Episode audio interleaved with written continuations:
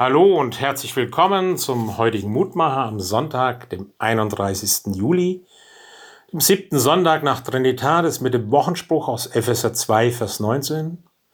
So seid ihr nun nicht mehr Gäste und Fremdlinge, sondern Mitbürger der Heiligen und Gottes Hausgenossen. Diese Tage werden wohl viele wieder einmal im Urlaub sein. In Deutschland oder auch im Ausland.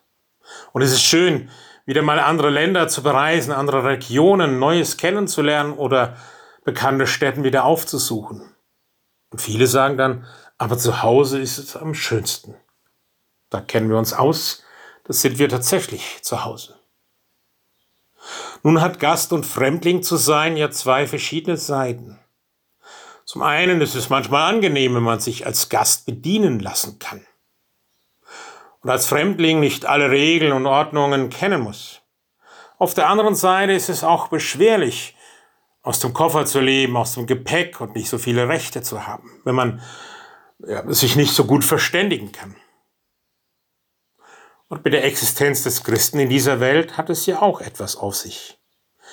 Im Hebräerbrief steht, wir haben hier keine bleibende Stadt, sondern die zukünftige suchen wir. Und in einem älteren Gesangbuchlied heißt es, ich bin ein Gast auf Erden und hab hier keinen Stand. Der Himmel soll mir werden, da ist mein Vaterland.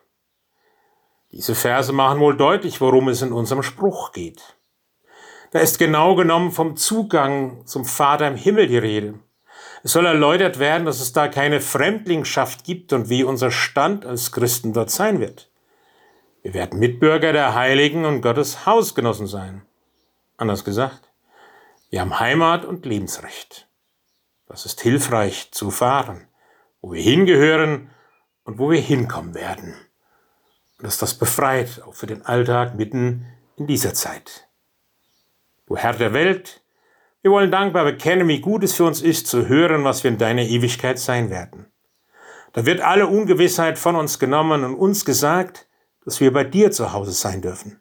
Danke, Herr, für deine Fürsorge für die Kraft, auch in dieser Zeit etwas von deinem Himmel schon auszustrahlen. Amen. Grüß Sie, Ihr Roland Friedrich Pfarrer.